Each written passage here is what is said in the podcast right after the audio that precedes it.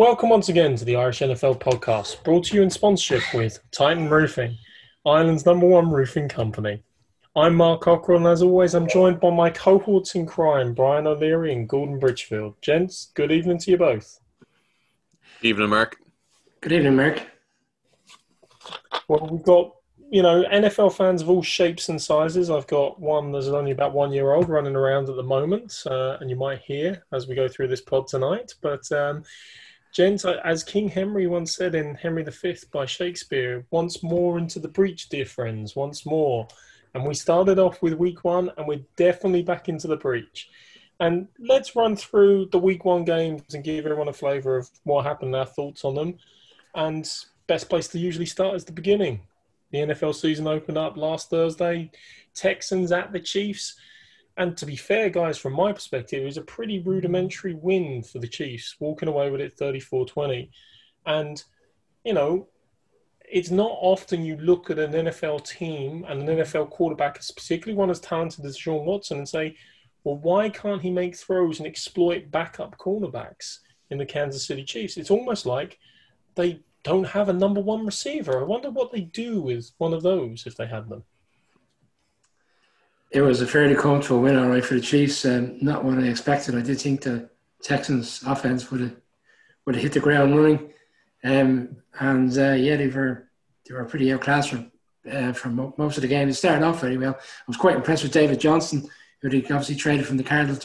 Despite the defeat, he just has come back to look like his old self. And I know it's early days, but if he is the player that we remember, he will be an asset. But yeah, started off well, but then Chiefs gradually got going and it was a very comfortable win. It was 34, I think 31 7 with 10 minutes to go in the game. So even the score at the end, albeit two touchdowns, it's still flattered.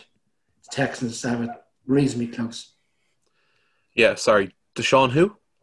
Um, just again, I'm going to stay on this train since I since I put my uh, my mast up on Deshaun Watson at the start of the season. As in, look, I it went no other way. I think we expected the Chiefs to run out winners in this one. I was always high on them.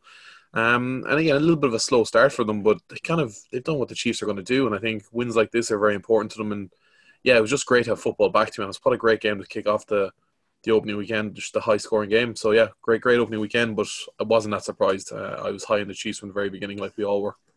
I, I, was surprised at the ease in which they won. You know, bearing in mind week one, you thought Texas would have been well up for it. Look, the, the tough, there'll be more difficult games to come, in particular in two weeks when they play away to the Ravens. But to take care of a team who's who would be expected to make the playoffs this year. It was uh, it's kind of shows what's ahead for a lot of teams this season when they come up against the Chiefs. Yeah, and look, going from the Chiefs, obviously the Super Bowl winners last year, and walking away with a comfortable win. You know, we generally thought, maybe not comfortably, but the 49ers who lost in the Super Bowl last year would have a good start against playing at home against the Arizona Cardinals. But, you know, first of all, Brian, a bit of commiserations on this. I know you put some money behind the 49ers to say, but I think it's fair to say in the shock of week one, the Cardinals actually won this game 24 20. And whilst I was high on the Cardinals putting it together and putting it up to them and having a good season overall, I certainly didn't foresee they were going to come out the gate in kind of almost like a David slaying Goliath um, upset. And I mentioned about the Texans. What would they do with a number one receiver? We know what they do. They trade him away to the Arizona Cardinals. And uh, DeAndre Hopkins not only showed up, but on 15 targets, he had 14 catches for 151 yards. And the next closest was Larry Fitz with only about 34 yards. So it's very clear that him and Kyler Murray have a, a pretty good connection already. And, you know, guys, I mean, you know, are, are the birds back to stay? Well, I'm looking from the 49ers point of view. I felt, look, can't get away from the win. For the Cards, it's a really positive start for them. But I felt that the 49ers kind of left them hanging around for quite a long time in the game. They had their opportunities very early in the game. Particularly, they were well up. I think they were up by maybe 10 points. And they went for a fourth down in the red zone when I felt they could, you know, just tag on the extra tree and keep it moving. And I thought Shanahan's play calling at the time was quite poor. Um, and I didn't think the quarterback really played very well either. You know, he had two two drives where they they drove down the field and didn't come away with any points. And again, they had to drive at the end. But don't take away from the cards. These guys were high on them, and um, yeah, let's see how they go because they've a favourable run in for the next three or four weeks. So they may be four, four, four and one, five and oh, who knows? they've got uh, the Redskins, sorry, Washington this weekend, so you'd expect them to be winning, but uh, a little bit concerning for the 49ers. Yeah, this is the one mark again. I, I don't know why we didn't just back ourselves. We like again we were high on the cards all all off season. We kept talking them up, and then last week we talked ourselves out of backing uh, the Cardinals, and we went with uh, our heads instead of our hearts. And God, like to be honest, on this one, watching the game, the Cardinals did everything we said that they were going to do. The receiving core was there. You know, Kyler Murray is a great young up and coming quarterback. But I think on the 49ers, the most concerning piece on them is just the receiving the receiving options at the moment for Jim Garoppolo just when you've got Mostert as your highest receiver, 56 yards, or uh, sorry, at 90 at 95 yards, and then George Kittle only posted 44 after his massive contract. It's like that's where they're lacking. Is in if your receiving targets aren't operating on a game like that against the Cardinals, who we knew were going to put up points, it was always going to be a struggle. But yeah, we should have just backed uh, our first uh, option in the Cardinals last week. I did say the 49ers wouldn't cover, but you're absolutely right. We didn't go from necessarily, you know, winning outright per se. Um, but look, you know, Brian makes a good point. The 49ers were up 10 and looked like everything was smooth sailing and then it went pear shaped. But we'll we'll come along across the side later on in today's pod that uh, had an even worse collapse, shall we say, from that situation. Just one more point on that game. Sorry, uh, Merrick. Uh, everything was smooth sailing until Kittle got injured. So those stats, yeah, got him fair enough. But um, it's a bit distorted because he was taken out of the game for quite a bit of time, and he's, he's unlikely to play this weekend. And let's be fair, George Kittle is the 49ers' number one receiver. To be to be frank in relation to it, so that is going to have a big impact on their game, and obviously he's quite dynamic in their run game as well, real all round tight end. But um, that's uh, I think that's the San Francisco 49ers uh, that's, that's podcast the, that's the, here in America. So clearly she's decided to be a 49ers fan and is very disappointed in how the season started. But one person who isn't disappointed in how the season started would be me, because as Marcel Proust once said, Le plus c'est change qui la même chose. The more things change, the more they stay the same. The New England Patriots were playing the Miami Dolphins, and oh, what's that they did to open the season? Oh, they won again. Um, 11 in a game that probably wasn't really that close. Um, and for me, the most interesting factor about this whole game was a lot of the off-season. There was a lot of talk about, hey, Bill Belichick, Josh McDaniels, these great coaches. What are they going to do with a talent like Cam Newton? And strangely enough, they looked at Cam Newton and saw one of the best exponents of using the zone read, inverted veer concepts, and said, well, let's use him in that context. Let's use him to create mismatches, particularly in the rush games. He had two rush touchdowns. Should have had a passing touchdown, except N'Keal Harry fumbled it through the end zone. And all in all, quite a comfortable win, which I haven't been used to saying sometimes in being a Pats fan and chewing my nails at times. So, great start to the season. We'll see how the rest of it goes on. I thought this was a, a, really interesting game to watch. I think everyone was excited for Cam Newton. I think it started with a bang with him. I think one of the biggest things, like when was the last time the Patriots had a quarterback was the leading rusher in a game as well? Like it's it's been a long, long time. It's never happened. They've never um, had this style of a QB. Steve Grogan in 1977. But that, I knew you would know that stat. I knew you would know that stat. So, but this is it, is in, and, and I think this was the kind of rumor mill of why the Pats were willing to let go of Tom Brady. They felt that if they could get a quarterback, and Cam Newton was not the one they wanted, but if they could get a quarterback of his style, they had the offense that they could mold around it, and it was just really interesting to see it happening. I think one of the one of the points I noticed about Cam Newton is his ability to hold the defense when it came to either uh, optioning it off for a rush or going for the pass. His just ability to hold that ball in the rushing back in the running backs arms and then pull it out last second was just phenomenal. It was just it was really interesting to see. I think that uh, that drop for that touchdown was just a sickener. The the wide receiver just got a bit cocky on that one. But uh, Cam Newton, like again, I know it was against the, the Miami Dolphins and obviously we said that they could have done it again, but they are a team that's in development. But even still, it was a great performance by the Pats. I don't really have much else to say on it. Yeah, was a, a, comfortable win, and I was actually happy to see Cam Newton come back and play well because um, he's one of the quarterbacks I do do like, and uh, he's had a difficult year, and he's got the potential. And I touched on it a while back in a couple of podcasts that Josh McDaniel, McDaniel will start to explore different options because whether you agree or not, Mark, the the, uh, the play calling was quite limited for a period of time over the past year and a half with Brady. So it opens up a lot of avenues for them now. Oh no, I, I do agree, Brian. And actually, that was the most interesting thing to see that they not only had the Newton kind of, as I said, the inverted veer, the zone read concepts, but also still the play action stick concept that Brady would have thrown hundreds of times. I'm still very keen to use that when Newton open up those options. So look, a comfortable start for him and a comfortable experience for New England being one and zero. Oh. But I don't think anyone had quite as comfortable a ride this weekend as uh, Lamar Jackson and the Baltimore Ravens. Uh, Jackson played a great game, um, but a 38 6 win over the sorry, worrisome, never do wells of the Cleveland Browns, Gordo's favorite second team. Um, is certainly not the way they wanted to start the season, but definitely the way the Baltimore Ravens are going like steam train start the season yet again. Brian, your thoughts? I called it last week. That was when we had our conversations around picking games. I called it as a blowout, and it pretty much played out as I expected. Um, and to be honest, it wasn't the case of the Browns being a poor side or anything. I think, as I said, I think the Browns have actually done well in the offseason. I just felt that the Ravens, having finished the season the way they did against the Titans, they would be coming out all guns blazing, and it's pretty much what we expected. I have to say, I was very impressed with Lamar Jackson. People say, well, it's Lamar Jackson, but his his passing ability you know, the, the tight spirals into difficult areas for some of the touchdowns, in particular the one to Snead, like were really impressive. And they were the kind of throws last year that were kind of going over the receivers and just wasn't getting them into tight, tight uh, certain parts of the of the field. So there's not a lot more to say on the particular game. They won well. They've got a tough one against the Texans this week. Oh, I think I'm done. I think I'm done on the Browns. You've heard it here. I am done on the Browns. It was just it was just absolutely awful. As in, I'm just Odell Beckham. I don't understand what he's doing for them at the moment. Like, as in, it just doesn't make any sense. Like, he just doesn't get. He gets targeted, ten targets, only got three. They bring in Austin Hooper as well, who just did nothing for them. Um, and then Njoku was the main target for them on the tight end side. I just don't know what they're doing, to be honest. It just, I knew it was going to be, you know, I didn't think it was going to be this much of a blowout, but it was just still a really disappoint, disappointing game. Yeah, uh, no, absolutely. But look, credit to the Ravens for such a great start to the season.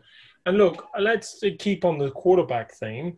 You know, we go from last year's MVP, who started off really well this season, and and Brian, yeah, I mean, the uh, his even his wide receivers were saying during training camp they had to be more precise in their routes because he was dropping it in a bucket more precisely. So that's a great sign for his ongoing development. Still a very young quarterback, but while he was the MVP last year I don't think he was quite the most exciting quarterback in the in the NFL last year. Surely the most exciting quarterback, and and his moustache was Mr. Minshew.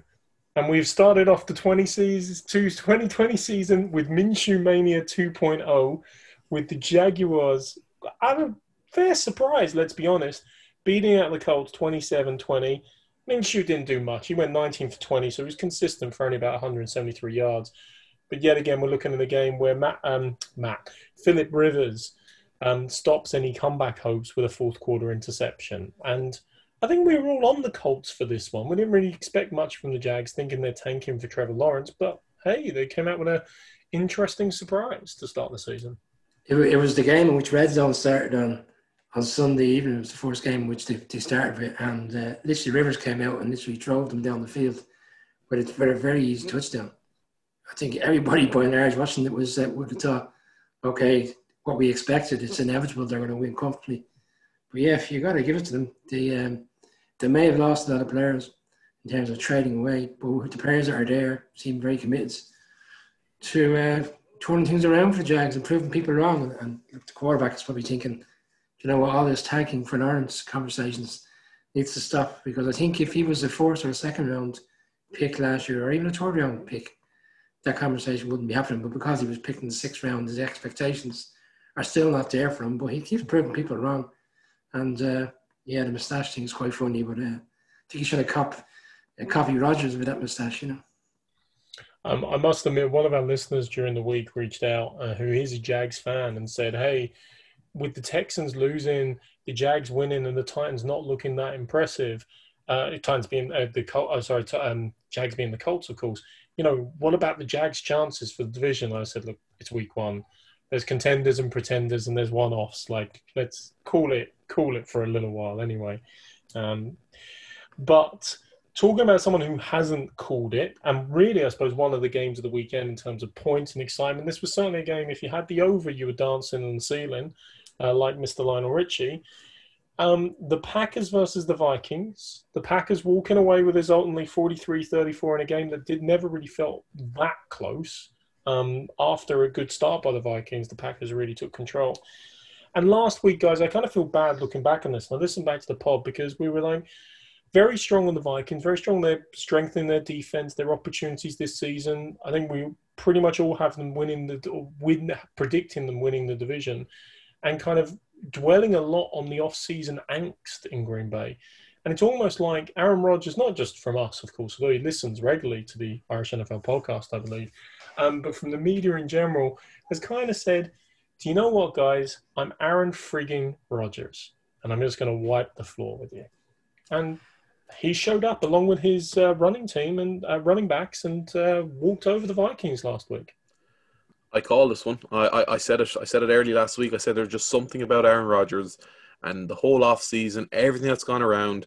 Uh, I picked this game. Uh, both of you went with the Vikings, if I remember correctly from the picks we went with. And I just said there's, something about Rodgers when you put him in a situation like this, he's gonna come on. He's just gonna blow up, and he did that. As in, like 364 yards, four touchdowns he was just on fire. Um, and I, I think there's major concern. And like I know we spoke highly of the Vikings, but they just didn't really turn up. So I'm, there's something about the Vikings that just was lacking. But I also do think no team would have beaten Aaron Rodgers at the weekend just the way that he was on fire. My concern for the Packers was always around. It wasn't around whether Rodgers would play well because that's kind of a given.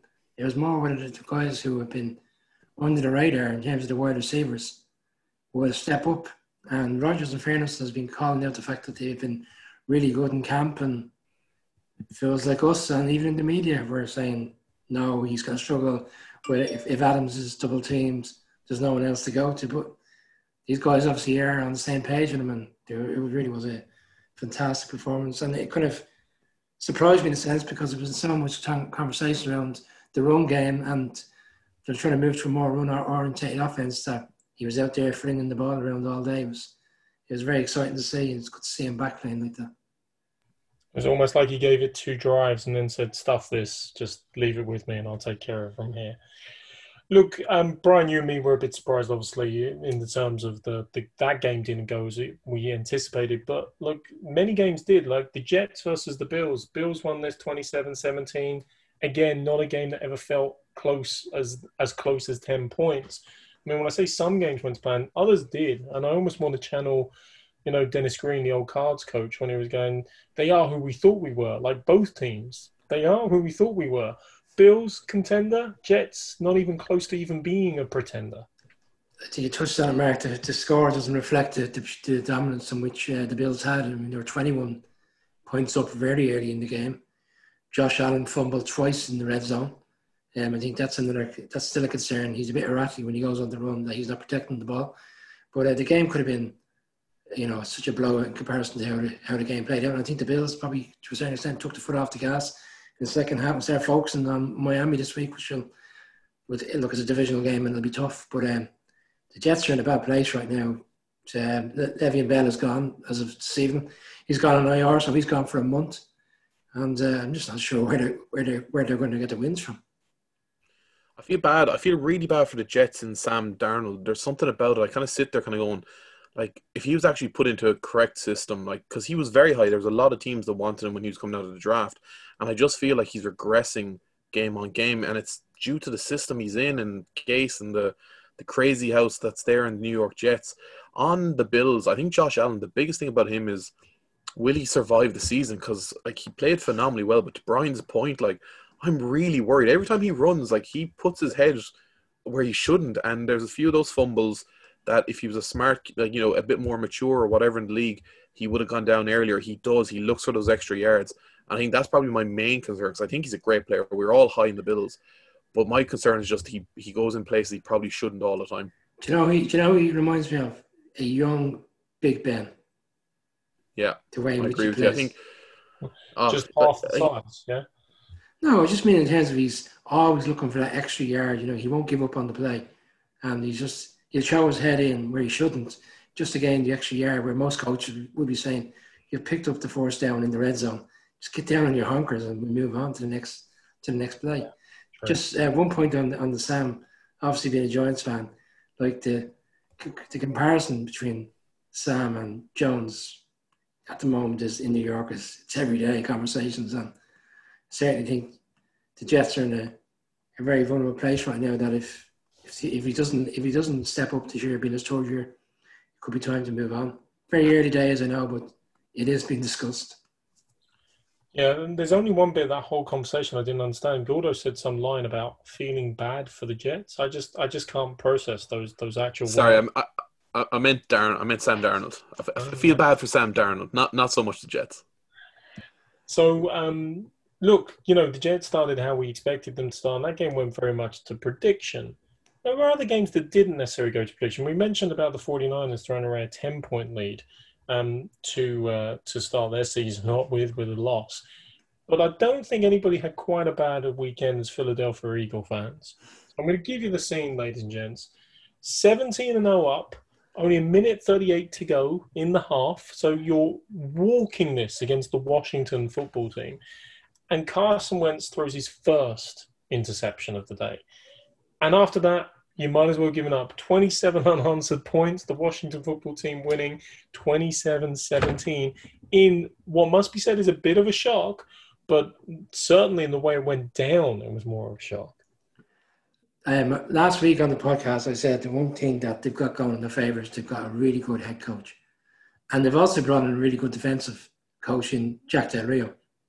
And he's got they put the right people there to manage that team. And uh, the, the Eagles, we touched on last week, Gordo agreed with me, they're a flight risk. And Carson Wentz, I'm not sure he's the player that people perceive him to be. And he looks vulnerable on Sunday, even at 17, 17 and up, he still didn't look assured. And he touched on, he threw an interception in the first half, which changed the game because they went in with a touchdown on the back of it, and then he threw another one in the second half. But they completely imploded, and their offensive line has fallen apart between players not performing and a number of injuries. That um, it's concerning to see a team of 17 and up against a team that everybody believes to be very poor and giving the game away. It's so easy as well. I think the the receiving stats for the for the Philadelphia Eagles are shocking to look at. As in, and again, it paints that picture that Brian has mentioned before about Wentz. And you know, is he the player that again he had one really good year? Did we all get too high on him, um, or has the injuries affected him as badly as it looks like it have? Um, on the Washington um, Football Club, I think the biggest thing about them is Haskins again didn't do anything spectacular. He he pulled he managed the game well for them. I just think it's phenomenal. I think it's to the point. There's a really good structure put in place now. The thing is, can they stick to that over the next few years? And like it was interesting, like Ron Rivera at halftime had to get an IV drip um, to get him through the second half. So Haskins took over the halftime team talk. Like that's the sort of football culture now that's in the Washington Football Club this year, which is definitely something they're not used to. And the post-match speech that he gave is just a really interesting one to see because it is. It's something you're used to when you saw when he was with the Panthers. Um, and yeah, I think it's their first home win in a couple of years as well. So yeah, complete upset. None of us had this one. Yeah, I mean, it does remind me a little bit with Frank Reich and Bruce Arians and that whole dynamic in the Colts a few years ago when uh, Reich got ill with cancer and Arians took over and you know drove them forward for a bit. So um, maybe we're going to see a similar dynamic in Washington with them rallying around the sick coach, which we we briefly alluded to, but you know is a bit of a tenuous thing to hold on to for a whole season, shall we say? Um, you know, you guys know I like my random trivia and random facts. Well, one of some random things always stick in my mind. Actually, um, you all heard of Harry Houdini. You may not know that Harry Houdini actually died in Detroit. And I only bring this up because it sounds like Harry Houdini came back to life and cast some magic last weekend because he actually made Mitchell Trubisky look like a viable NFL quarterback fair play to the Bears on this. They came out with a win we weren't necessarily expecting, beating the very disappointing Detroit Lions 27 23. The Lions got their contributions. They got great yards from Peterson, a recent acquisition, 92 yards on about 14 carries. But they always seem to find these new ways to lose games they should win. But, you know, not to take it away from the Bears, though. Great win for them to start the season. I've listened to a few podcasts, um, and obviously, discussing the weekend's games. And the same line has come up on two or three podcasts, and I'm going to use it here as well. The Lions do do the Lions things. They find ways to lose games. They're 23-6 up. Um, red zone wasn't going to the game that often because everybody thought the game was over. And then Matthew Stafford somewhat imploded with crazy throws over um, in the tight areas and giving away interceptions. And Trubisky kind of got an opportunity. And uh, Jimmy Graham, who a lot of people think is probably past at this stage, proved again why he's a quality tight end in the league and um, two really good touchdowns. But the one in the end, in fairness to, uh, to Trubisky, that throw at the end for the last touchdown in particular was a really, really good throw. But uh, just to go back to the point again about the Lions, even then the Lions didn't have a chance. They drove all the way down. And uh, the rookie running back, uh, D'Andre Swift, uh, Swift kick up the, you know what, I think is where he needs now because I think he was seeing the, the limelight and the papers the following morning because it was a perfect throw by Stafford, nine seconds to go in the game, and he drops the ball in the corner of the end zone. I mean, I wanted to touch on that as well because you're saying about Gordo was feeling bad for Sam Darnold. I mean, Matt Stafford, how many times has he seen it? I mean, he leaves things the last quarter too many times, but you know, something just manages to go wrong. And that was a prime example. Absolutely perfect throw, beautifully on target, and just the most simplest of drops to throw away the game. And I picked the Lions last week because I felt that their offense. I know we were kind of you know down in the season, but we called out how many explosive weapons they have. And the tight end Hockenson had a good game, and the running the new running back, the rookie, played well. Albeit he dropped the ball, and Peterson looks like he could be an asset to the team. They actually did so much, so many things right in the game, and somehow found a way to throw it, it away. Lions doing liney things. And look, let's um, stay with disappointments, I would say, because um, it's fair to say the two teams that disappointed last year and started off with a totally underwhelming and disappointing game this year were the Los Angeles Rams and the Dallas Cowboys. And despite my predictions that, well, getting rid of Jason Garrett might help, especially in close games, especially in not throwing away games late on, maybe it wasn't Jason Garrett's fault because the Cowboys did the same thing they did. And whatever about Lions being Lionsy, the Cowboys were Cowboysy. Um, Brian, I mean, not the way they wanted to start the season. No, there's two couple of things I took out of the game. Uh, first, first, first off, from the Rams' point of view, just proves again that Sean McVay is just such a clever coach that, albeit he might be limited in terms of what players he's got around him this year. You've got Malcolm Brown running in two touchdowns, who people would see as a, a really good running back. And then, you know, he just played, he called a very good game and he kind of went in on what people are saying the Cowboys' weak parts on defense. They, they, they went after that and it worked. And then the Cowboys doing Cowboy things, well, I'd say Mike McCarthy doing crazy things. 2017, 11 minutes to go. They hadn't moved the ball up and down the field all day. You know, they're very sporadic. And they get into the red zone. They don't do it. It's four and three. Having not not moved the ball, you take the field goal and you take 20, 20 yard. In worst case, you go to overtime. But no, he goes for it on fourth and three. Not only that, they don't even he, he calls a play that doesn't even go beyond the first down marker, and CeeDee Lamb is, is bottled up. Madness, and, uh, and people are, are all over him already. The pressure's on him already.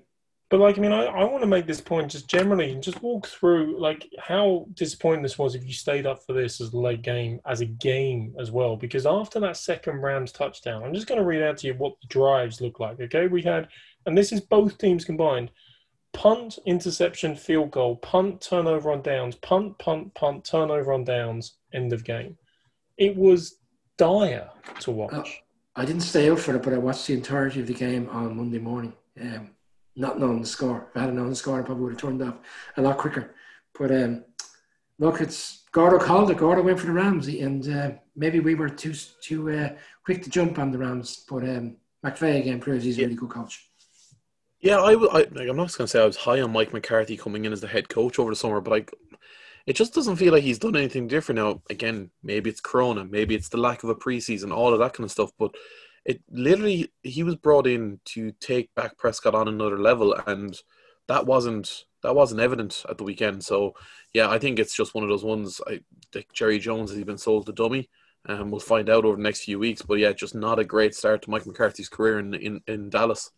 And sorry, just one more point, Mark. Sorry. Um, Gordo called out last week when we discussed the Giants in particular that it's not Giants don't need to be fearful of the division, and it's it's already starting to prove itself. You know, week one and both teams that are high on the expectations of the playoffs have already lost.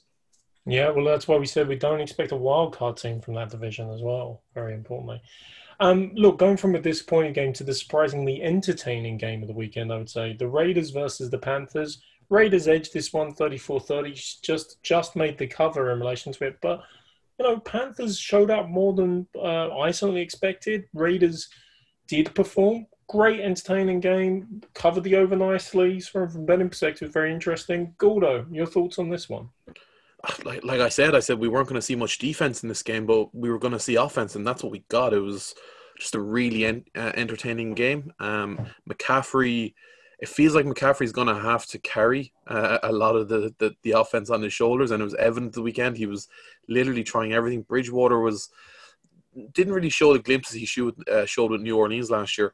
On the Raiders side, I think everyone kind of showed up. Jacobs had a great game. Henry Ruggs showed flashes of how fast he's going to be. Um, again, you had uh, Agholor got a lovely touchdown as well in the corner. It was just a really entertaining game on offense. I, I don't really know if you can take too much from it, but again, I said it was going to be high scoring. I said it would cover the overs. Yeah, and look, another one where it was good from a betting perspective, if nothing else, Chargers versus the Bengals. Chargers just nipped this 16 13, but we saw a lot more from the Bengals than we expected. But we definitely saw one thing that one of the pod expected a Joe Burrow rushing TD. Brian O'Leary, over to you on this one. Yeah, I, call, I called it last week, Mark, when we were doing the bets on, on the quarterback, and you were kind of, you know, a bit hesitant on my selections when you thought it was going down some mad road. But no, Burrow was actually quite active in the run game for LSU, and I felt you know he'd be an unknown on Sunday. Um, yeah, backed him for his touchdown, and I backed him to score anytime.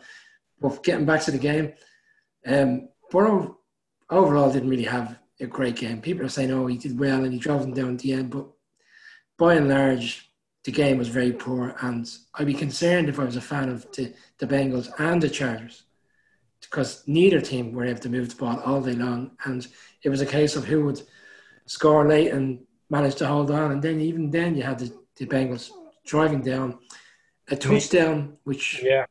Need, neither team look great, but do you remember Peyton Manning first season is number one pick, three and thirteen, record number of picks. You know, give give Burrow time, give Joey a chance. Well, look, just just sorry, we have to we have to one more point on the game. Um, I was probably a bit bad, but I couldn't stop laughing when Randy Bullock missed the uh, the field goal not only did he miss it, you know, he nearly hit Ohio with it, you know, he nearly sent it down the road. But then he has the, uh, but what I'll do here, I'll tell you what I'll do. I'll pretend I'm injured and I'll pull my hamstring and I'll, I'll, I'll hobble. But interestingly enough, not one player went over to console him. You know, it was like, I can't believe he missed it. Well, like, Brian, if you want to talk about missed kicks, I have the ideal game for you. Um, the Titans versus the Broncos which the Titans won 16-14 against the Lock in your mind. Um, 16-14 with a last-minute field goal by Stephen Gostkowski, the longtime Patriots kicker. You'd think, oh yeah, bring in the big free agent kicker for the clutch kick. It wouldn't have come down to that if he hadn't missed four missed kicks during the game, three um, field goal attempts and one uh, point after TD. I mean, Stephen Gostkowski, welcome to the Cody Parkey club because you're now only the second kicker, I think, in NFL history to have missed four kicks in the game and still won the game. Look, as the rest of the game, it's all going on Derrick Henry, 31 carries for 116 yards. Titans just about did enough. They made half tough work of it, but they eked it out. Anything else you guys want to add? No, I think this was one I, I, I had a big double bet on uh, the Titans and the Steelers, and I woke up a bit early to watch the the end of the Titans game, and it was just yeah, you felt like it, the kicker kind of put them on the line, and yeah, Derrick Henry carried them for most of the game. But yeah, that's what shows like this game or the NFL is is cutthroat. As in, I, I don't know if he's been released yet, or I think he was released pretty much after he's going to going to be. But yeah, not a um, great way to uh, start your week one NFL. I think you get. I think you they'll give him five million paid to him. He's not being released anytime soon. He'll get a few. He'll get a few more weeks on the back of that. Sorry, but but, but, but, but last kick. He took off his sock on his kicking foot, and he said that made a difference. But but but to that point, Cody Taylor, I think, has just been signed as well. Um, I think I don't know what team has just signed him. I saw the news there. I think somebody's picked him up to start this Thursday. I think it might be the Browns or something like that. He has been picked up. Yeah, I can't recall who it was, but um, yeah, but you're right. It's good job, in particular with kickers. But so look, let's talk about a game, the other game on Monday night that you alluded to, Gordo, with your double bet. Um, we have a Giants fan, we have a Steelers fan. Giants played the Steelers, and the Steelers won this 26-16. It was, you know, reasonably competitive. It was only a score in it for a long period of time. But Brian, the one thing I wanted to put to you first is, you know, can someone release Saquon because he was certainly in a cardboard box there. 15 carries, net of six, I think I want to say. 11 of his carries went for a loss or no gain.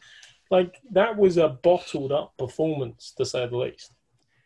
Oh, absolutely. Yeah, the, uh, the Steelers defense, they stacked the box for eight or nine at a time and they said, okay, we're going to we're to lose. We're going to lose because Daniel Jones beat us. Um, Saquon just didn't have any opportunities all night to do anything of any of any note. He had two big runs which were off screen passes. But um, I was very impressed how dominant the Steelers defense could be. I think we're underrated what to expect from them. Um, overall, from a Giants uh, fans' point of view, we actually played reasonably well. Um, Judge John there was a close game. We drove 85 yards in the third quarter, at the back end of the third quarter, and we were in the red zone and potentially going to take a lead and uh, Dupree, who again is a really, really good player, managed to um, tip a pass, which I felt Jones, if he was a bit more experienced, would have thrown it away sooner, but obviously he was trying to make a play and it was intercepted. Changed the whole dynamic of the game. Steelers drove down, kicked the field goal, then it's a nine point game. And I think at that stage, you know how it's going to play out. But look, it finished a 10 point game. And I heard someone say today the Giants lost by 10 and the Broncos lost by two. But if you looked at the two games overall, the Giants came out of the game with a lot more positive notes than the Broncos would have, albeit they only lost by a field goal. So uh, the Giants go yeah, on to Chicago this week, and we'll see how we go from there. No, I think from a from a Steelers perspective, the defense kind of stood up massively within this game. But I think the biggest thing for me was just Big Ben was just consistent. Um, the throwing looked quite good. Was you know again, I'm no guru, none of us are here. So, but again, he was throwing, he was hitting the short, medium, long, everything. So he took a few sacks as well and he held up well. And I think it was a great week one just to have Big Ben back doing that. But on the Giants side, they do look good, although the Barkley side, I just don't know what happened. Like Barkley just up against a really good defense, just didn't have a chance. But I do think the Giants and Daniel Jones, he threw some really nice passes. So again, I'm still, as we said the week before last, I think the Giants could get a couple of nice wins over the next few weeks. Well, let's move on to the last two games we're going to look at from week one. And first off, the marquee game of the weekend um, the prime time for us in, in Europe game with the Tampa Bay Buccaneers versus the New Orleans Saints. And whilst we're dealing with the most experienced quarterback matchup of all time, the most yards, the most touchdowns, and everything uh, ever seen in life, I mean, the Saints won this in the end quite comfortably 34 23.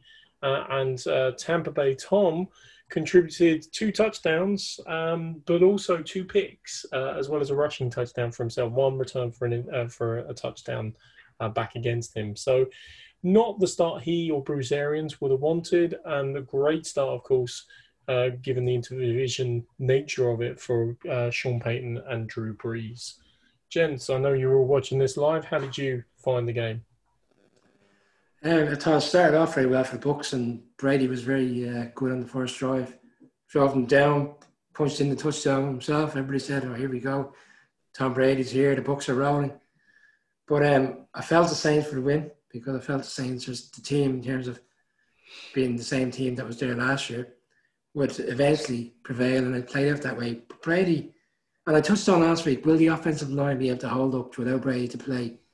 The way he needs to play, and that did that didn't materialize. The offensive line couldn't handle the Saints' defense, and it it, it, it, it was um, telling.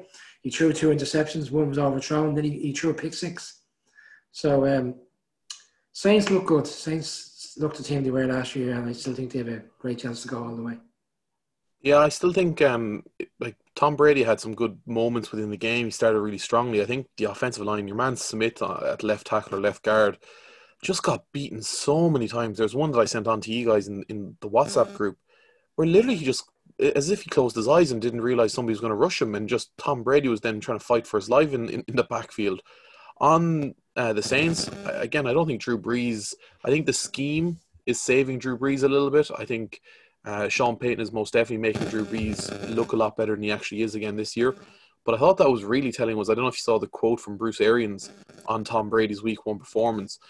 So I'll just read it out for you here. He goes, "He looked like Tom Brady in practice all the time, so it's kind of unusual to see that in a ball game because they didn't do things that we didn't uh, get ready for."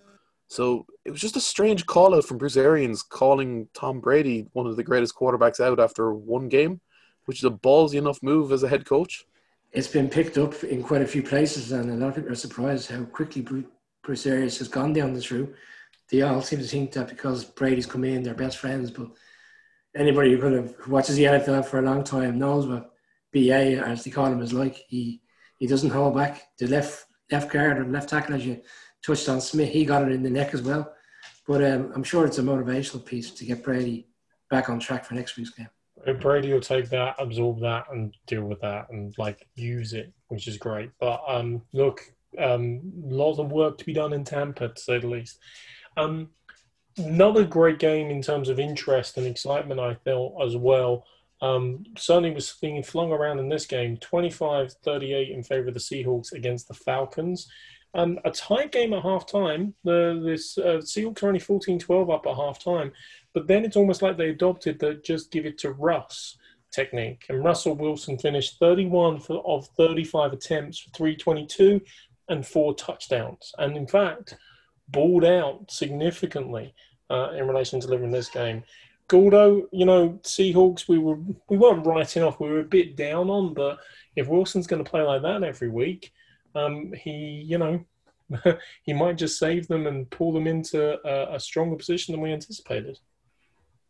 Well, we were all on the Falcons for this game, which I think was, again, when you look at the stats, it's still very surprising. Uh, Matt Ryan, like it's not often you hear of a quarterback having 450 yards, his receiving corps of Julio Jones having 157, Ridley 130, and Gage 114. As in, like it was a serious good game from the offense in terms of Matt Ryan and the Falcons, but they still managed to lose. I think Russell Wilson just stood up. Um, again, he kind of showed his quality. Uh, it's just an interesting one. I think we were all fairly high in the Falcons, but yeah, I think it'll be interesting moving to week two. It was just such a good game that uh, either team could have won it really. And look, you mentioned week two. We'll get on to the week two games really quickly. But before we do, just to recap on our bets last week, Brian, some we're probably proud of and some we're less than proud of. Yeah, um, well, the banker of the week, which I call was the Bills minus six and a half, that was covered. Um, I gave a quarterback double out, which was Cam Newton and Josh Allen. They both scored very early on in the game, so that, that money was in the key very early. And then the Joe Burrow bet. The treble itself didn't come in, but no, yeah, there was money made, and uh, the horse racing buddies guys have commented on how quickly we've made them a few quid. So that was good to see. So yeah, roll on to week two. And talking about week two, let's go through the games and let's go through the lines in relation to each of them. So we start off on Thursday night with one of those rollicking, wonderful Thursday night games. The Cincinnati Bengals at the Cleveland Browns. And you'd have to be a masochist or an NFL fan to want to watch this in full, and we probably will. Um, but Brian, tell us how you see that going and what the line's currently standing at. The line's currently standing at minus six, so we had started seven and a half, came in six, so there's been a bit of support for the Bengals. Um, I actually think the Browns will win this one comfortably. Um, touched on I wasn't overly impressed with the Bengals in general, albeit a few drives from, from Joe Burrow, and I think this game is actually ideal for the Browns to kickstart the season on the back of which was a t- bit of a roasting in Baltimore last week. But um, it's a good one to start at home, and I think their Browns offense will turn turn the table this week. I think they'll be explosive, and I think they'll win this game quite comfortably. Gordo, your bet? Um, yeah, I'm I'm not as on the Browns as uh, Brian is, which I think is the first time ever on the podcast, um, which is nice nice to see. Uh, I I just found the Browns so disappointing to watch last uh, at the weekend. I think minus six. I think it's going to be a close game. I think they will pull it out, but uh, I think they might struggle to cover it.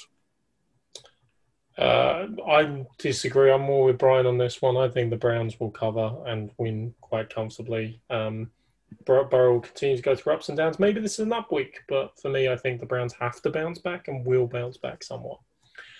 Um, moving then on to the six o'clock Sunday games, we might as well start with the unsurprising losers at the uh, at the surprising winners. So let's talk about the New York Giants at the Chicago Bears next week. Brian, the line and how you call this one. I think I can guess who you might be in favour of. I'm going to actually surprise you, Mark. I'm going to pick the Bears to win. The, the line is five and a half. The Bears are five and a half points uh, favourites. Probably a little bit of a surprise because if the Bears hadn't pulled out that comeback and they'd have lost the game, I think it might be even I wouldn't say a pick 'em game, but I'd say it'd be a two and a half points handicap, maybe leaning towards the Bears. Um, I just feel that the Giants are going to play very well in certain games and they'll, they'll be up and down the field and they'll be in close games, similar enough to the way last night's game go. But I just think the Bears will win it in the end. I think the Bears will pull it out maybe with a late field goal or a late touchdown. But again, uh, progress for the Giants. But um, I'm picking the Bears. I'm actually going with the Giants in this game, um, and my kind of reasoning behind it is just because of what my team, the Steelers, did in Week One and the defense they faced. I think Barkley is going to have a great, is going to have a big, big game. Again, he's up against Khalil Mack, etc. In, in, Chicago, but I still think after that poor performance Week One, he's due a massive game. I think this could be the one, and I don't think Trubisky can do two games in a row. Um, so yeah, I'm going with the Giants in this one. I trust Daniel Jones more than I trust Mitch Trubisky, and that's as simple as it gets. Um, won't be a runaway in any way, way, shape, or means, but the Giants are my bet for that game this week. So the Giants fan is the only one picking the Bears. Lovely. Pretty, pretty much, yeah. That's very somewhat ironic, I think. Um, what about you know? Again, we'll go back to some disappointments uh, and two teams that started off 0 1 and now really need a win in a rapid time. Falcons at the Cowboys to keep their seasons and their season hopes alive. Um, Gordo, maybe you want to start us off on this one. Yeah, again, the Cowboys are coming into this game as favourites at minus five. Um, I, am going for the Falcons. I after the performance of Matt Ryan and the offense last weekend, and just the poor performance from Mike McCarthy and the Dallas Cowboys. I, I again, I haven't been high in the Cowboys all off season. Both of you have. I've been very, very honest. I don't think they're as good as people make them out to be. Um, so I'm going to go with the Falcons on this one, uh, and I think again they win it, so they're obviously going to cover it. I'm going to take the Falcons as well, um, and the reason being that I felt, as and Gordon touched on it earlier, um, I didn't really get stuck into the game in terms of too much of a review, but I felt the Falcons still put up a good score um, offensively on the Seahawks, and I think they could they could do that again this week. And I still think it might take a couple of weeks before we see that Cowboys offense start to click into gear. Um, they were very reliant on Ellie. Ellie scored two touchdowns in that game. So, look, can the Falcons stop the Cowboys offense because they were very poor as well against, against uh, Seattle? No, I'm going to take the Falcons with the points. I'm not saying they're going to win, but I'll take them with the points. Yeah, for for the game, I'm, I must admit I'm gonna place my. You know, it's always difficult because you don't want to overreact to what you just see in week one because week one can be a bit of an outlier. Um, I'm going to take the Cowboys to win the game. Um, it's, it's, stretching a bit, but I do I do think there's a better performance in that they showed against the Rams, uh, and they are, in my mind, actually at this stage a better defense than the Hawks, which obviously is a sign of how times have changed. Um, but the Falcons are impressive. I wouldn't I wouldn't be putting my money on my life on the Cowboys to cover, um, but I would take them to pip the game, shall we say, by field goal. Um, what about you know Aaron Rodgers' favorite pets, the Detroit Lions, who go into his first home game at the Green Bay Packers? Brian, you want to give us how many thousands of points they're going to take off the Packers for this one? I think it's a reasonable line. It's minus six. Packers at home, less than a touchdown. This will be my blowout game of the week. I think the Packers will win comfortably. Um, people probably surprised because I picked the Vikings to win the division and stuff, and I was a bit down on, on Rodgers going into the season, but they're at home to the Lions and they always beat the Lions at home. And coming off last week, I think they'll win the game comfortably. Yeah, I think it's straightforward. I think it's Green Bay Packers. They covered the minus six straight away. Yeah, we're in a pick'em league, and I wish I'd seen the line on the Packers. I didn't realize it was that low, to be honest with you, because they would have definitely been my pick for this week if I'd realized that. Packers will do it and cover. Um, one of these great AFC Championship game, uh, um, AFC Championship games, AFC South divisional games, um, which kind of feels like it should be on a Thursday night slugfest. The Minshew Mania goes in to the Vrabel, Vrabel Vulnerables. Uh, the Jaguars are going to play at the Titans. Um, Jaguars a bit surprising in week one, Titans less so. Gordo, do you want to kick us off on this one? Yeah, I don't actually have the the handicap on this one. Has it been confirmed Yeah, yet, it's, Brian? yeah, it's been updated. Sorry, yeah, it's been updated since we uh, went through the games today. It's it's coming at minus nine and a half. So the Titans are nine and a half point favorites at home.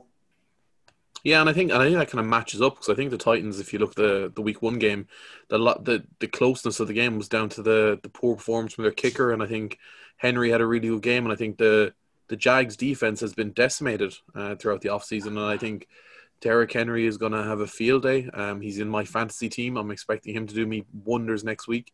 Um, so yeah, I'm going to say the Titans. Not going to say they're going to cover the minus nine and a half. I think that's a fairly big handicap, but I think they win it.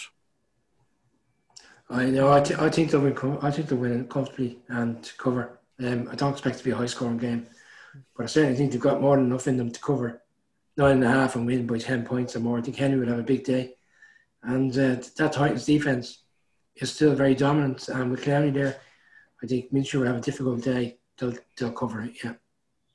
Um, I'm actually more on Gordo's side on this. The Titans will win, but they are playing one of the exponents of the backdoor cover.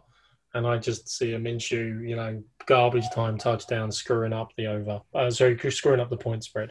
So I'll, I'll be on the Titans, but not with the. Uh, I'll take the Jags if you give me the points, to be honest. Um, another one of those 0 2 games, you know, two teams trying to avoid it to not damage their long term hopes. The Vikings at the Colts. You know, both teams would have had aspirations at the start of the year. Both teams don't want to start off 0 2. The last Super Bowl winner, I think, that started off 0 2 was the uh, 2011 Giants, if not that, the 2007 Giants. So, uh, you know, it can be done, but it's not where you want to be starting from. Um, Brian, do you want to take us through this one and give us your thoughts? And can the Vikings, in particular, you know, we, we were tipping the division winners, bounce back in this game? Yeah, Colts uh, starting off as favourites, three point favourites, minus three. Um, Vikings getting three. I'm leaning towards the Vikings. Um, I think, um, as you said, don't overreact to to uh, week one's games. The Packers, albeit we picked the Vikings last week when me and you did, the Packers um, always seem to have the Vikings number when they go into Minnesota. So I'm not going to overreact. I still think the Vikings are a really good team, and I think that defense is still very good. And I think they will get they could get they will get the Rivers. I think the Vikings will win the game. Gordo? Uh, Like, as in, I don't trust Rivers. I don't trust Rivers. Um, I, I don't trust the Vikings defense. Like, again, I was high on the Vikings somewhat in the offseason with you guys, but again, that week one performance was so poor. And I think from the Colts side of things, just Rivers at quarterback just doesn't do it for me. Um, but I again, I think they're gonna overdo the Vikings. I'm gonna go with the Colts in this game. Um, and again, yeah, they'll they'll cover it. The Vikings are going to win. They're going to cover. I don't trust Rivers, and I don't trust the Colts. And the Vikings are getting points, Mark. So you know. Well, that's that's. Well, sorry. Oh, sorry. Sorry. The Vikings are getting points. I Yeah, thought the- the Vikings. no, no, no. The Vikings are getting three points start. Oh Jesus Christ! I'll take them to win it outright, let alone with the points. Oh Yeah. Christ Almighty! I really am not making my selection in the Pick'em League until we do the pod now every week because Yeah. that's two I would have picked. Um, moving divisions to the AFC East, another divisional game here. The uh, Buffalo Bills at the Miami Dolphins. Yeah, the handicap is five and a half points, so uh, the Bills are five and a half uh, points favourites. So, um, do I think they're going to cover? No, I don't. Do I think the Bills are going to win the game? No, I don't. I think the Dolphins will um, surprise us this week. I think the Dolphins will come back, and I actually think the Dolphins are going to win the game. Um, I'm not going to read too much into last week's performance um, for either team because the Bills are wet. We're, we're, we're hardly expected to cover that handicap against the, the Jets, and a lot of people expected a tight game in Foxborough. But um, no, I think the Dolphins will turn the tables and win the game. I'm I'm I'm shocked. Um, to be honest, like I, I don't know how you can think after watching the Bills perform last weekend and the Dolphins the way they've done with Ryan Fitzpatrick, which you know Fitzmagic is not going to come out against the Bills. So I'm backing the Bills to win. I'm backing them to cover, and I think they're going to win by at least ten points. Um, Picks Patrick is uh, back in fashion. Three picks against the Pats, and uh, you know I he's so up and down, it's unreal. But you have to remember, Gordo, and I'm going to have some caution on this. The Bills are going down to South Florida. in warm weather and they won't be acclimatized and the speed of their defense will get slowed down and the way in which they run their offense will get slowed down. Um, no, it's not as bad as the Vikings. I think last week the Vikings only had 18 minutes of the ball time with the Packers playing a dominant game. But the Dolphins, if they can dominate the clock, could dominate the Bills. Um, I'll still take the Bills to win the game, but they won't cover that higher spread, and it's going to be a real dogfight. I applaud Brian's um, gumption in going for the Dolphins outright, but I don't see it still. Bounce back um, game for Patrick on the way. Yeah, well, he's been known to do them. He's been known to do them.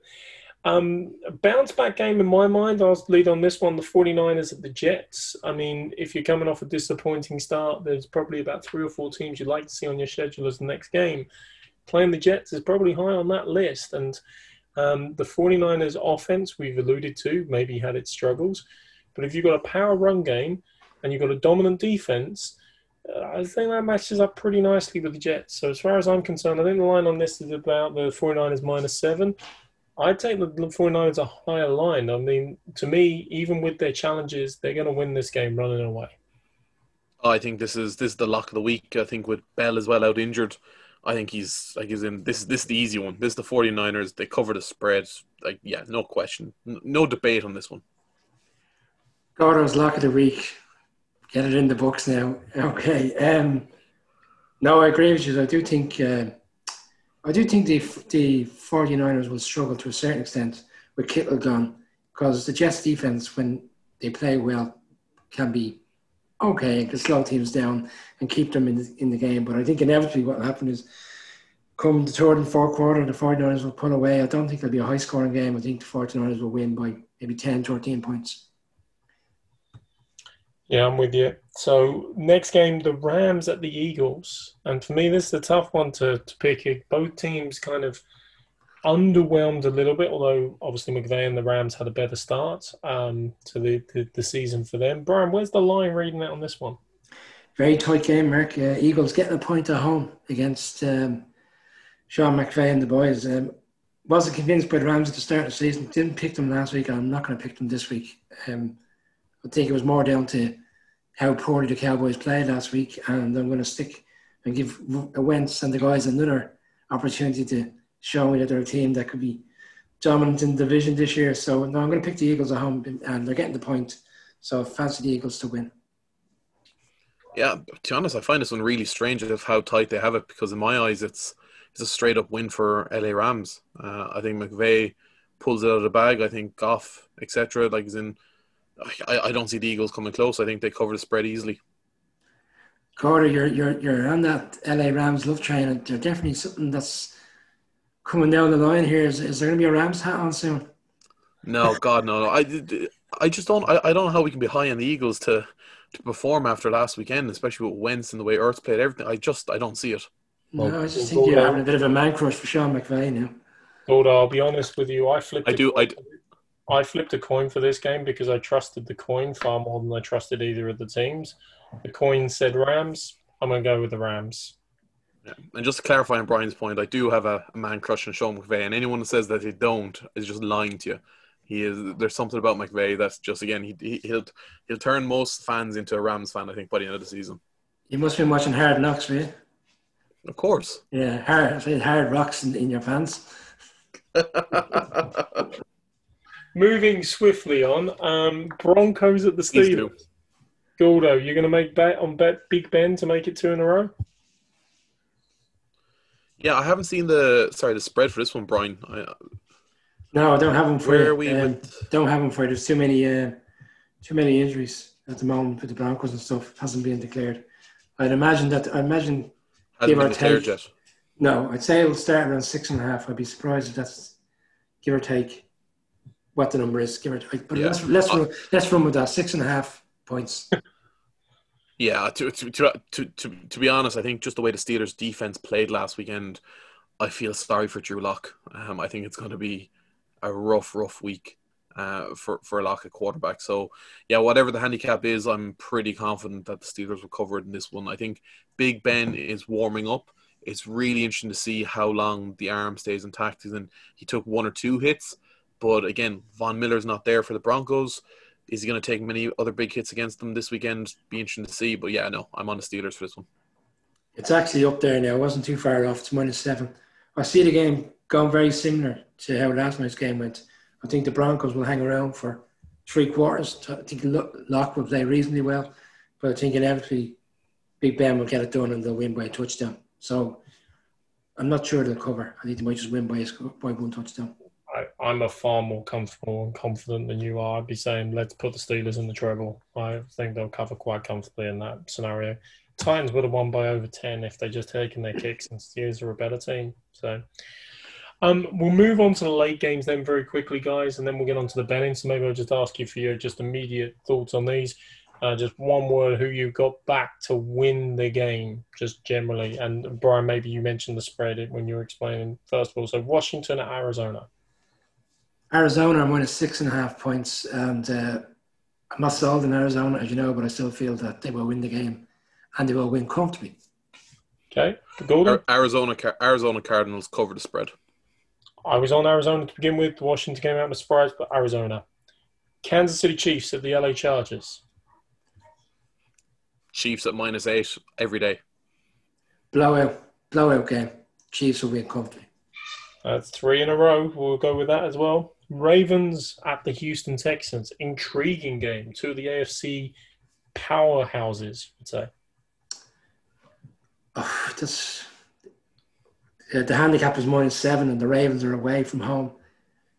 I'm going to go with the Texans to, to cause the upset. I think Sean Watson will have a bounce back game. I still think that offense can do well, and um, I think they'll win a high scoring game. I think I think high scoring, close game, but I'm going to go with the Ravens and Lamar Jackson for this one. Something's not right in the state of Texas. I've got the Ravens and with the cover. The late game on Sunday is the Patriots at the Seahawks. Uh, cross country trip for the Pats. Brian, over to you first. Uh, Seattle are minus four point favourites. Uh, I'm going to pick the Seahawks. Um, wasn't sold them at the start of the season, but I still don't think we saw enough from the Patriots offensively to win the game. And Russell Wilson is starting on fire. I still don't think they'll have more than enough to beat the Patriots. Yeah, I'm going to go with the Seahawks for this one as well, but I don't think it's going to be a massive win. I, I think the Patriots could cover the plus four, but I'm just going to go with the Seahawks to win. Yeah, for me, it's the Seahawks are going to win and they're going to cover. Um, fantastic, fantastic, new, fantastic news, Mark. I knew you'd be delighted with that one, Brian. And then the last game, the Monday night game next week, is the Saints at the Raiders, the Las Vegas Raiders. Yeah, for, first game down at the Strip um, to be uh, minus five and a half points Saints. Um, I'm going to pick the Saints to win and cover. Um, don't see it. It'll be a high scoring game. I think they'll have more than enough to cover to beat a very weak Raiders defense. Yeah, I'm going to go with the Saints as well to cover, but I think this is going to be one of those games that the total points is 51 and a half, I think. I think that's definitely going to be another bet because I think it's going to be a very high scoring game. Solely with you, Gordo. Take the over on this game. Um, I'm, you know, I think we alluded to Brees's um, throwing and throwing downfield is certainly in question these days, and the Raiders could scheme something against them. But um, yeah, take the over every day of the week, and the Saints to win by a touchdown. So to cover the point spread. Speaking of point spreads and bets and locks of the week and overs and the like, Gordo, maybe you want to take over and, in conjunction with Brian, take us through the, the bets for you'll find also a horse racing buddy, a horse racing buddy.ie, but the Irish NFL pod bets of the week um, for our betting fans. Yeah, so we did a great week last week um, when we had a little mishap with RoboCop here in the corner disappearing for a few minutes. But I think Brian had some uh, really good picks. As we say, we're teaming up this week with uh, this year with the RacingBuddy.ie. Find them on Facebook, Twitter, and Instagram, um, where you'll find all of the picks that Brian is about to give us. So I suppose, Brian, firstly, banker bet. What are we looking at this week? Banker bet for me is the Packers at home winning six points. Mark touched on it earlier. If you hadn't known that was the, the handicap, you would have been jumping on that for the uh, the picking competition think the Packers will have way too much for the Lions and they'll win comfortably. So if for a single bet, minus six points, Green Bay Packers. Yeah, I think that's a really, really good one. I, on the treble bet, this was a really close one that nearly came through for us last week, and I think we were one game off on it. But what's your treble for this weekend? Treble this week for me again is um, I'm going to leave the Packers in there minus six points. I'm going to take the Titans minus nine. And uh, the last one will be the 49ers minus seven. So the treble pays five to one. Um, I think the 49ers will cover. I think the Titans will cover, and I also think the Packers will cover. Yeah, I think we said that my, my lock bet of the week was the the 49ers for this one. Uh, probably it's the Titans is the is the only one that could throw up any sort of uh, uh, a mishap, but I do think I think it's it's a Titans, um, 49ers, and then our banker with Green Bay Packers. So I think that's a really good treble bet at five to one. And then touchdown bets. This one where we had some decent success last weekend. Yeah, I'm going to stick on the uh, the gravy train of uh, Josh Allen and Cam Newton again. Why go away from it? I think Josh Allen will score a touchdown down in Miami, and I think uh, if they're in the goal to, in the red zone again, I think you'll see the option where it's a, a run a run pass option, and I see Cam might sneak in for a touchdown. No odds up yet, but again, I would expect it's around eight or nine to one. And then um, my big one again in terms of who's going to score a touchdown. I'm going to go with Brady to score a touchdown again. Um, he was 14 to 1 to score in, in the dome at, on Sunday. I don't think we'll get that at home against the Panthers. But uh, the Panthers' offense, our defense is very weak. And um, I did go for Derek Carr to score against them last weekend. But I think Brady at home, um, first home game, I think he'll sneak in for probably maybe you get around 10, 10, 11 to 1. Oh, I love I love the the Josh Allen and the Cam Newton bet again. I got on that one really late, so that one I won a few quid on that one off you, Brian. So I think that's a. I think both of them, Cam Newton in particular, and Josh Allen's just he runs often enough that he's always in with a chance to get a touchdown. Uh, I think the Tom Brady one is a really interesting one. I think if it is anywhere like you say at fourteen to one, it's definitely worth a few quid on that one. So yeah, as we say, uh, we're betting. We're on side this uh, year with RacingBuddy.ie on Facebook, Twitter, and Instagram. So all of Brian's tips will be up on their social channels and tomorrow when the pod comes out. So make sure you get on there. And uh, as we say, if you win some, tell us about it. If you don't, we don't want to hear from you. Um, over to you, Mark. Thanks, Gordo. I mean, I just want to add in the Vikings plus three into the mix as well, just as a standard. But I'm fully on board with Brian's bets there and, and love it. And thanks very much for that. Look, gents, the only thing better about week one in the NFL tends to be week two in the NFL. Another week older, another week stronger, another week cleverer. So let's look forward to a set of great games this weekend. Um, our teams to hopefully do their business and win the games and keep us all happy. But more importantly, just a great set of entertainment and good to have our football back with us. Um, that's all from us this week. Gordo, Brian, pleasure as always. And uh, we will see you soon on the Irish NFL podcast next week when we see how it all goes down. Until then, goodbye.